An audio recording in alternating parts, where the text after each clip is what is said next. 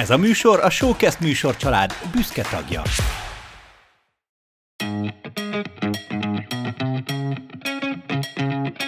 Hello és adj Isten! Ez itt a Magnó. Annak is egy új kivételes válogatása neked, ha szeretsz mélyebbre tekinteni egy dalban.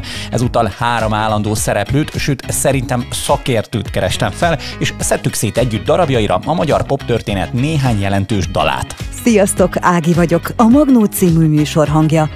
Csak ennyit akartam mondani. Mit rejtenek a szerzemények? Mi állhat az egyes sorok vagy megoldások mögött? Mire gondolhatott az alkotó, amikor írta ezt a dalt? Egy mesterszakos zeneművészetis egyetemista. Hogyha leválasztanánk róla az énekszólamot, akkor egy, egy komplet klasszikus zenekarról beszélhetünk. Egy költőszlemmer lendő irodalmár. De hogy egyszerre van egy mondjuk egy ilyen Cseh Tamásos jellege, amit nekem a váróteremben horoszkópot olvasó lírai énekar képe hoz be. És egy pszichológus hallgató ült levelem. Amit érező, és ami miatt önmagát őrültnek tartja, az valamilyen szinten a szkizofréniával hozható közösségre.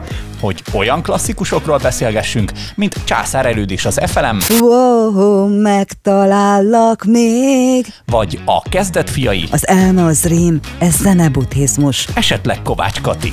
Én nem leszek sohasem a játékszered. A hangsúly a beszélgetésen lesz, és a dalok megismerésén, a szerzői jogok megtiprásának vágyát pedig egy felmutatott középsúllyal, és Ági a műsor állandó hangjának segítségével hesegetjük el. Csupa vágyteli színe szóval. Köszi, Ági. Gyere, ülj le közénk és gondolj bele, sőt, merülj el mélyebben egy-egy dalba. Magnó. A nevem Mikos Ákos, és szuper, hogy hallgatod a Magnót. Köszi. Ja, ez egyébként egy mindent felülmúló kedvcsináló, törj most magadnak egy Albert kekszet és mártogasd a teánkba. Már amikor a Magnó első részeit készítettem, éreztem, hogy egy-egy dalban jobban el lehetne mélyedni, és az a fajta rövid pörgős, dózisszerű formátum, amit kitaláltam a műsornak, és neked, nem feltétlenül enged ennek teret. Így épült szépen lassan rétegről rétegre, szereplőről szereplőre a Magnó jelenlegi válogatása, amelyben egy lendő pszichológus, egy zenéhez tőlem biztosan jobban értő zenész, és egy irodalmár lesz segítségemre és segítségünkre, hogy elinduljon egy gondolatszál a beválogatott dalokról. Apropó beválogatás. Elfogadni nem kell egyik teóriánkat sem, sőt kérlek ne is tedd, de köszönjük, ha elfogadod a véleményünk szabadságát. Ugyanígy szeretnénk és szeretünk is viszonyulni a te véleményedhez. Ne is kímélj meg vele minket.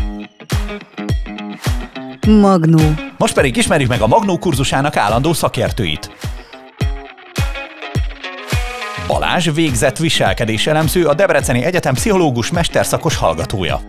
Szilveszter költőszlemmer, a Szegedi Tudományegyetem irodalomszakos hallgatója. Meli pedig a Debreceni Egyetem zeneművészeti kar mesterszakos hallgatója, ralli versenybíró. A felvételek helyszíne kapcsán köszönjük a támogatást a Debreceni Egyetem Egyetemi és Nemzeti Könyvtárnak és a Szegedi Őrültek podcast csapatának. Arra gondoltam, hogy kezdjük az alapokkal, és ismerjük meg a szereplőket és azt, hogy hogyan álltak a feladathoz. És hát mégiscsak úgy illik, hogy először Melit kérdezzük, akinél érdekes kiindulási pont lehet, hogy egy olyan embernél, akit a zene sokkal mélyebb vonatkozásai foglalkoztatnak nap, mint nap, szóval neki van-e olyan, hogy zenehallgató énje? Vagy van-e csak érdek nélküli zenehallgató éned? É, igen.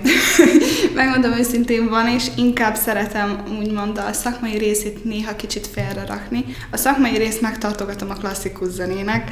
A könnyű zene nekem a szórakozást jelenti, az, hogy kikapcsoljam az agyamat, és arra koncentráljak, hogy feltöltődjek, és, és csináljam a mindennapjaimat. Ami meg szakmát illeti, inkább a klasszikus zenében teljesítem ki magamat, abban el tudok mélyülni. Egy kicsit szakmázunk már is. Lehet ugyanúgy vizsgálni klasszikus zenei tételt, mint mondjuk egy popdalt? Valamilyen szinten igen, viszont sokkal nehezebb, mert egy klasszikus zene inkább összetettebb, és sok változó rész.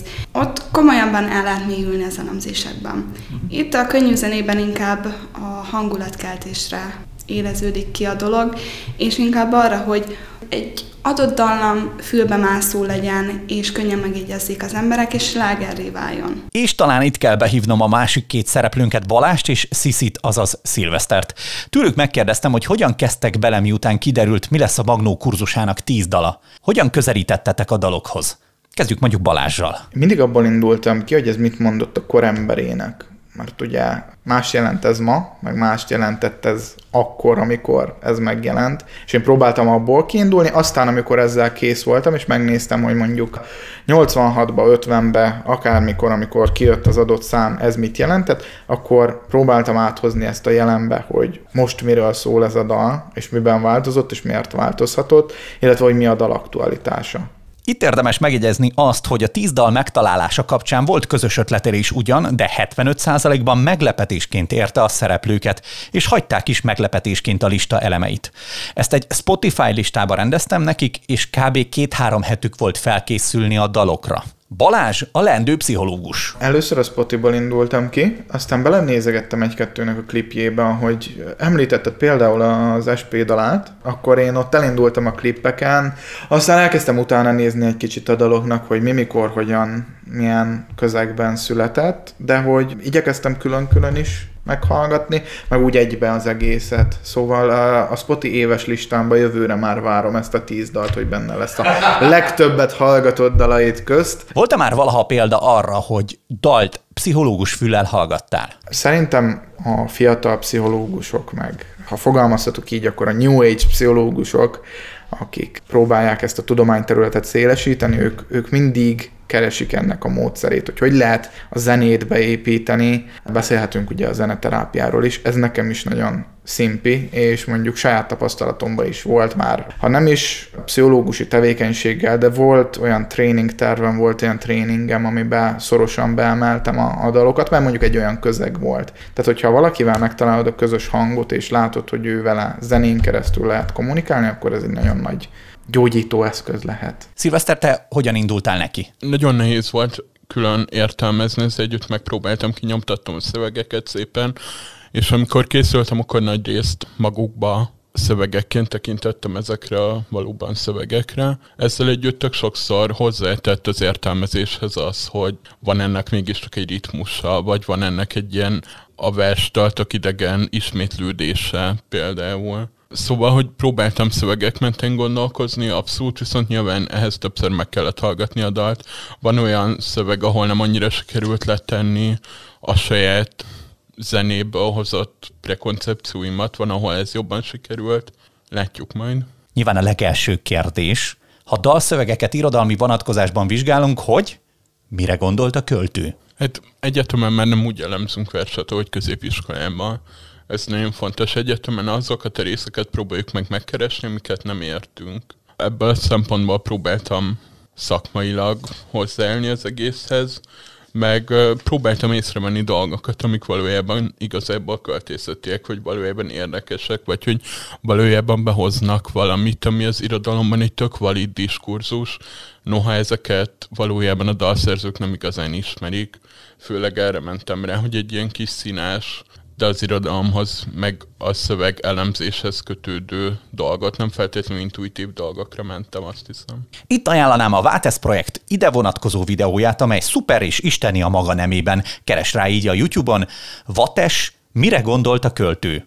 Nyilván az a Vátesz akar lenni. Na és vissza a mi vállalásunkhoz. Természetesen Melivel is szóba került a metódus kérdése, bár tőle inkább azt kérdeztem, hogy annak, aki még nem foglalkozott zenével fajsúlyosabban, mit mondana? Vagy mit mondanál? Hogyan kell elképzelni, hogyan épül fel egy dal? A te olvasatodban mitől jó egy dal? Én általában, amit megfigyeltem először, mindig van egy bevezetés, hogy előkészíti a hangulatát a műnek, utána van egy, mint egy kis közjáték, vagy mint egy intermezzo, utána általában elő szokott kerülni a refrén, amit a műsorán milliószor megismételnek, hogyha egy adott slágerről beszélünk.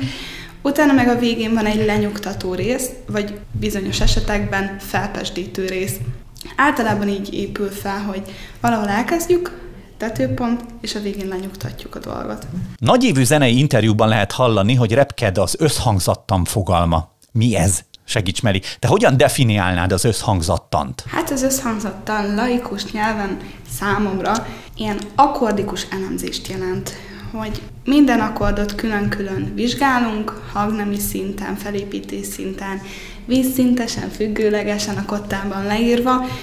Hát végül is összhangzattanilag, zongorán lejátszva, akkor is, hogyha más hangszereken szólal meg, zongorán kottában lejátszuk, és azt szerint elemezzük, hogy egy adott hangnemben ő hol helyezkedik el, és milyen összefüggésben van a többi akkorddal, és hogy azok milyen egységet mutatnak, és számtalan ilyen műelemzés, elemzés van ilyen tekintetben. Egy popdalnál mennyire lehet bonyolult az összhangzattan? Ha a legegyszerűbb popdalokról beszélhetünk, akkor általában nagyon kis akkordkört érintenek, ami általában egy egy négy öt egy, vagy egy négy öt hat egy, vagy valami hasonló. Inkább azt mondanám, hogy az ilyen átvezetésekben szoktak bonyolódni, vagy mikor szólót játszik valamelyik hangszer, és akkor például mondjuk egy szaxofon szóló alatt ének nélkül megjelenik egy zongora, azokban szoktak megjelenni az igazán kis turpisságok. Ez a popdal kérdés Balázsnál is előkerült. Jó, hogy hiszen a listán jóformán popdalok uralkodnak, de akadnak azért a maga korában populáris,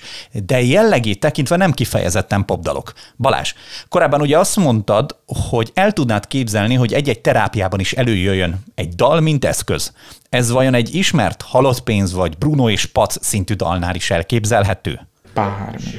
Sőt, inkább, tehát hogyha a zeneterápiáról beszélünk, akkor én inkább gondolom a, a popot meg mindig a kliensre szabni. Tehát, hogy nem úgy kell ezt elképzelni, mint a, a, az analitikusok idejében, hogy akkor most a kanapén fekszik, és akkor egy kis Chopint a háttérbe felteszek, hanem, hanem nem tudom nekem. Például, amit használtam, Spotin is szívesen használnék mondjuk akár terápiában is, az mondjuk a, a Spotin van egy ilyen playlist, ez a Believe in Yourself. És összegyűjt olyan dalokat, ami, ami mondjuk ezt, a, ezt az érzetet erősíti mind szövegben, mind mondjuk dallamban. Na és ide rakjunk három pontot. Én nagyon várom ezt az egész érdekes utazást, mert ezen a ponton, amikor ezt felveszem neked, és összefűzöm a lányok, srácok mondatait, tudom ugyan, hogy miről beszéltek, de az nekem is rejtély, hogy hogyan szól egyben.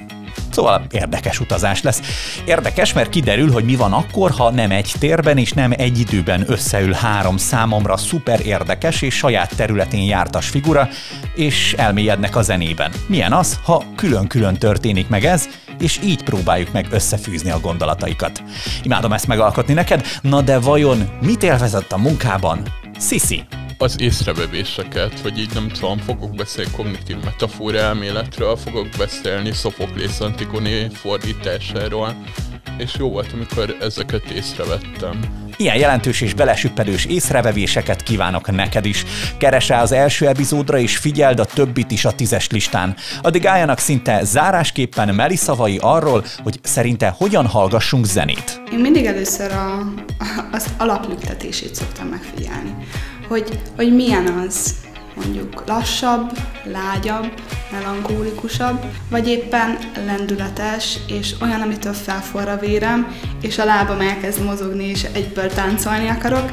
Vagy a következő, amit szoktam nézni, mondjuk egy ritmust. Hogy számtalanszor volt ilyen, hogy sétáltam az utcán, és csak, csak a ritmus, nem is a szöveg, nem is a dallam, a kis ritmus járt a fejemben. Élvezd a zenét, hallgassuk és gondolkozzunk együtt ebben a különleges válogatásunkban, és ha írnál, azért hálás vagyok. Akoskukac showcast pont tech. Ez a Magnó. Mikos Ákos örömműsora. Isten áldjon!